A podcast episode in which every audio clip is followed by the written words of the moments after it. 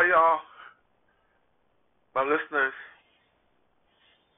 My day, today, today, Wednesday, January 19th, began with a lot of they shoulds and conversation I had with my co-workers today. We will make I remain nameless. And I don't do well, y'all. I don't do well with they shoulds.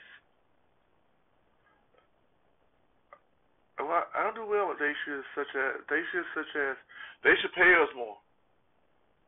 They should make sure these workers are done this way and that way. They have all this money. They should. They should. They should. They should. Because for me, I've been that person at times. I do slip into being that person at times. When I've used that expression, they should, and even if that that that they the they is identified, such as in this case, our employer. Uh, in that conversation, the days could be family members, but they should love us more. They should do this for us. They should do that for us more. They should talk to us this way. They should behave that way. For you and for us as individuals. First of all, when you really get down to it, we ourselves, we ourselves as individuals are part of that collective they. Just they're not naming the person talking about it's not naming us directly. Sometimes that's using that proverbial pronoun they in a generalized sense, as if somewhere somehow we are owed something. We're entitled to something. And so somebody say, you know, Al, as a black man, your people always talk about entitlements. I'm not talking about political entitlements. Uh, I'm not talking about some form of compensation for the way my people are brutalized and abused in this country. I'm not talking about that type. And actually the word entitlement itself is uh, being applied as far as being applied to minorities in general was part of a political Republican spin that came about during the Reagan years for you who Reagan believers and idolizers. Just throw that out there for what it is. Because the original entitlements, Social Security, GI Bill, all those things went to the theys that looked like white Americans, working class Americans. They were the ones until receiving the benefits, especially in the South when Jim Crow laws prevented a lot of people of color, my black people, receiving similar benefits, but the government was still penalizing us by means of law for simple human dignities under the they is applying to us, not, not being worthy, know how to behave, yada yada. This goes on.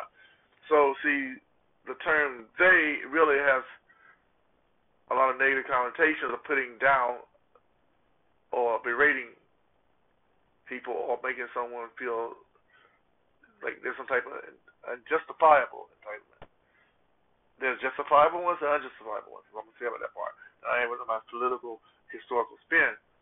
And some of you may have been toned out by now. Say, well, you know, he ain't talking about that kind of stuff. Be toned out and gone. You need to be gone. Because just like that proverbial day, I count this morning in a sense of our employer owing owing us something, owing other workers something who have not pushed pull or pursued opportunities. So therefore, because they are not pushed for, pursued for, or pulled opportunities their way, even though they may have not achieved certain things, they didn't go after those things. So they, as individuals, did not get to work today. Some of them. That's all I'll say about that. That's what really started this conversation morning when I heard the word they. And I know that as when I, because of my background, so you're listening to my past other podcast episodes, I'm like, she did this to me. I was done this way. Okay, that.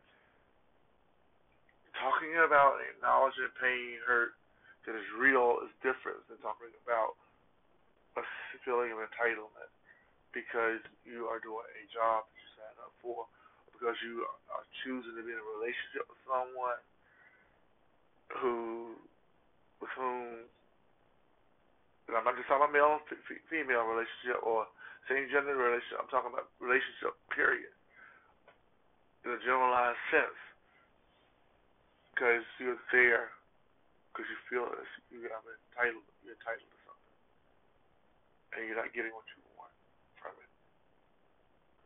Workplace is a type of relationship. Worship place. I spent a lot of I wasted a lot of my years in worship thinking I was entitled to certain type of treatment. The God I serve, this Jesus I acknowledge, this Son of Man, this King of Kings, this Lord of Lords, this one who I don't see as these have trade has been portrayed in a lot of books, churches filled his images. This one who I simply know is as a saving in the sense of rescuer, a person who hears my words, my pleas, who negates and evade negativity because he's paid it all, done it all. However he may interpret him, see him, perceive him, or believe in him or don't for I believe. And he's a strong force against the days. The days are usually a shifting of responsibility. That's really the core of this. But I heard the word day, but even when I speak it, I realize I'm trying to shift responsibility from self to someone else. Because responsibility I So that they should, people, if you allow them to take that mental, spiritual, emotional spaces out of being. They can be draining emotionally, mentally, and spiritually. Speak out against that. Take responsibility where you can for whatever space you're in. Instead of shifting it off on the they should be doing me this way, they should be doing me that way. Anything, you should be prepared for opportunity. And if they, your leadership, your bosses, your job, your companion, friend, whoever the other person is that fits the, the are delivering good into your life, happiness into your life, opportunities to your table, bring opportunities to your table. then yes, that's a positive thing. You can be thing likewise and deliver back whatever you can according to gifts, talents, and abilities. And some of you may have heard this podcast at this point say, he's just been rambling. Because, yes, I'm really pissed off when people shift off. And I try to reason with them that we bear a measure of responsibility for each and every outcome that affects us directly. But they should, that they should people, they should thinking. God just wholehearted against becoming such on a regular basis and do not allow the negative days you're thinking to take root in your thinking and cause you to miss out on some of the best things this life has in store for you. Thank you for listening. Please like, follow, and share. I'm now on Pod. I didn't realize it. I'm also on Podbean, Podbean platform, and I will be going live at some point on Podbean because Podbean allows me to go live to interact with you, my listeners. A way I can't hear. Unless I do the series of steps. I can do it live directly. There.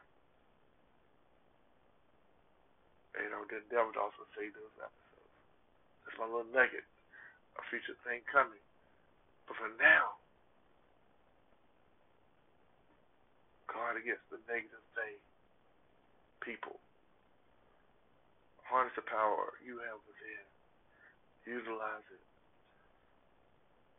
to not, not be ready for an opportunity. Create one that will make your tomorrow. Thank you for your today. As it looks to me, your yesterday.